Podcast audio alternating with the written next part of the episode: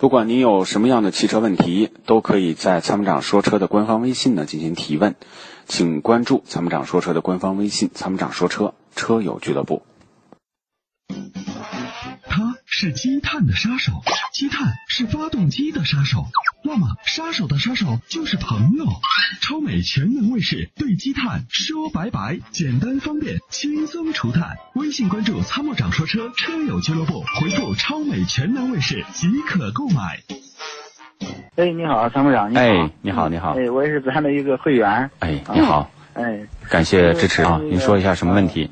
反映提出给你打这电话。嗯。反映咱这就是我这个买的就是那新明锐，这是二零一五款的，这个车两年多了，它这个车现在就这段时间发现它那个后不是后那个后背挡上它那个有个胶条嘛。嗯。它那个胶条烂了的。哦。都是腐蚀烂了，然后。怎么腐蚀的呀？这个东西怎么能腐蚀呢？不是，它不是腐蚀，就是说自然的，就那就硅件烂了。对。就是老化了是吧？对对对。啊，对。然后去厂家，他那四 S 店说是我粘一下就行了。嗯嗯。说拿胶水粘一下行，我看那个粘好像不行，然后给他们厂家打电话，说半个多月了，打了好几个电话也没人管。他就说那个四 S 店的人说说是厂家给他们的意见，就是说换玻璃，还要要要整体要换玻璃。啊，你是说不是后备箱的那个密封胶条，是后备箱玻璃这个胶条？不是那个掀盖的吗？我知道啊。靠顶上靠个顶上那块有有一点那个。就是玻璃上的那个胶条破损是吧？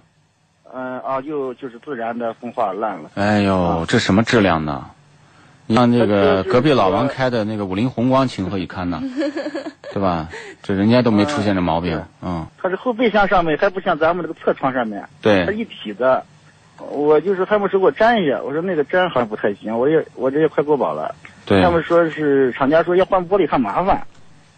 不是这样说，嗯。这个麻烦什么呀？又不是让你让你干，麻烦什么呢？是。你过来把那个玻璃取掉。我一直反映，他们一直不给我解决。我给厂家打了四五电话，他们一打电话，他们家四 S 店给我回个话，那你过来粘一下吧。粘什么粘呢？今天今天我们发了一个关于斯柯达明锐呃斯柯达的投诉，你看到了没？在参谋长说车的头条。呃，我看了那个啊，这个速派啊啊，然后就是大家也可以看一下今天参谋长说车车友俱乐部的头条。这个车主反馈呢，那个里边线腐烂了。对，安安这个气囊灯亮了，你这气囊灯亮了，一般可能是气囊气囊的插头有问题啊。没想到排查呢，车门里面的那个线束给快断了。你说这玩意儿，按照我们的理解，车开坏都不可能断，但是你看这个质量，现在斯柯达的这个质量啊，说不好听，说难听话，还比不上国产车，在很多地方。现在是挺失望的。而且服务比不上国产车，至少你现在打电话，你给吉利，对啊，奇瑞，你比亚迪，我现在敢这个微信我说我把这个投诉转给这个三个厂，不管哪个工作人员，一定在十分钟之内有回应。一定在一天之内有有有有处理的一个情况有回访，但是斯柯达这种品牌就是典型的，现在就是处在一个说难听话叫死猪不怕开水烫。这样吧，我们把这个斯柯达的厂家客服拨通，我把你这个问题转交一下，好吧？好的，好。你稍微等一下。然后呢，等接通以后呢，我来我来把这个问题转交。OK，你先留线。哎，好，谢谢您啊。嗯，没事好，拜拜。嗯嗯。啊，我刚刚打开了我们参谋长说车车友俱乐部今天发的这一条啊，就是斯柯达又报新问题，请车主们立刻检查一下电路。哎呦，这图片上确实是看挺让人揪心的。是。驾驶室位置的线路能发生断裂，这种地方一般呢就是人为干涉不了。嗯。它是在这个车门内侧。这个地方人一般是动不了的，其实它就是什么呢？就这个地方的线质量太差，它来回来回来回它就破损了。破损之后呢，安全气囊的这个电线被磨断以后呢，安全气囊就失效了。发生严重事故的时候，安全气囊不弹出来。哇！那你说是不是一个安全隐患？对啊，这太危险了。是，这这些呢，也就是这些年为什么我们逐渐的开始不推荐斯柯达车的重要原因啊。嗯。还有呢，你知道厂家的某工作人员跟我说。说这个斯柯达呀，原来这个斯柯达在国外，尤其是在欧洲，嗯，确实有它的市场的群体。它是怎么呢？他说虽然技术方面并不是比肩什么大众啊啊，比肩奥迪啊，一流。但是呢，斯达这个品牌在捷克语当中啊，它叫小聪明的意思，小智慧、小聪明。哦，它什么意思呢？比如说耍小聪明。哎，不，它不是耍，它其实就设计方面体现出一些小巧思。哦，比如，哎，车门打开以后呢，我也给你放一个放伞的小槽，你把伞放进去，哎，这个会让人觉得很贴心。对，然后掀背打开了以后呢，我后备箱开口大，我可以放置一些物品，非常方便。车里面的各种小储物格很多。哎，这个就是别人开车人觉得很方便，对，觉得很人性化、很贴心。其他大厂呢，可能顾及不到这么多细节，那它能从这方面体现。但是自从被大众收购以后，尤其是这两年啊，它的产品跟大众的产品是高度的类似。它其实用到的是成熟的大众的平台，也就是套娃换个标，哎，保留了越来越少的斯柯达风格，但是呢，越来越多的呃集中了大众的一些风格，但是。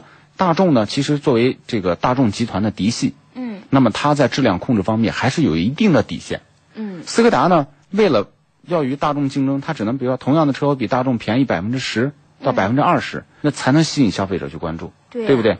那毕竟它是属于一个二线品牌嘛，那这个时候呢，它就只能在拖偷工减料、降低配置，哎，然后呢再去吸引消费者。那消费者买它的理由是什么呢？诶，它跟大众的技术一样，比大众便宜百百分之二十，你以为？人家傻吗？嗯，对吧？人家的配置也，人家质量比大众少了百分之二十，你怎么不关注呢？对吧？好，接下来我们有请到的是上汽斯柯达的陈亚客服客服七五三七号，你好。您好。你好，主持人。哎，呃，这里面我要告诉你一个问题啊，就是最近我们接到了很多车主的投诉，就是关于斯柯达的。那么过去呢，异味投诉呢，央视曝光，我看现在也基本上也就是这个样子。换的棉呢，很多人说也是还是有异味儿。但是呢，最近又反馈出的问题让我觉得很惊讶。一个车主呢说，他的这个速派开了两年，安全气囊灯亮了，亮了以后发现是车门的线束磨损了。啊，当然我说的是非人为情况。那好了，这个就换线束啊，各方面的这个事情正在进行。然后马先生说，他的两年的星明锐竟然出现了后窗玻璃上的胶条破损。那这种情况。也是一个质量问题，但是很遗憾，4S 店说我只能拿胶给你粘一粘、修一修。而且呢，马先生，马先生，你你给客服简单说一下，你向 4S 店反馈了多久？现在他们是怎么处理的？哎，你好。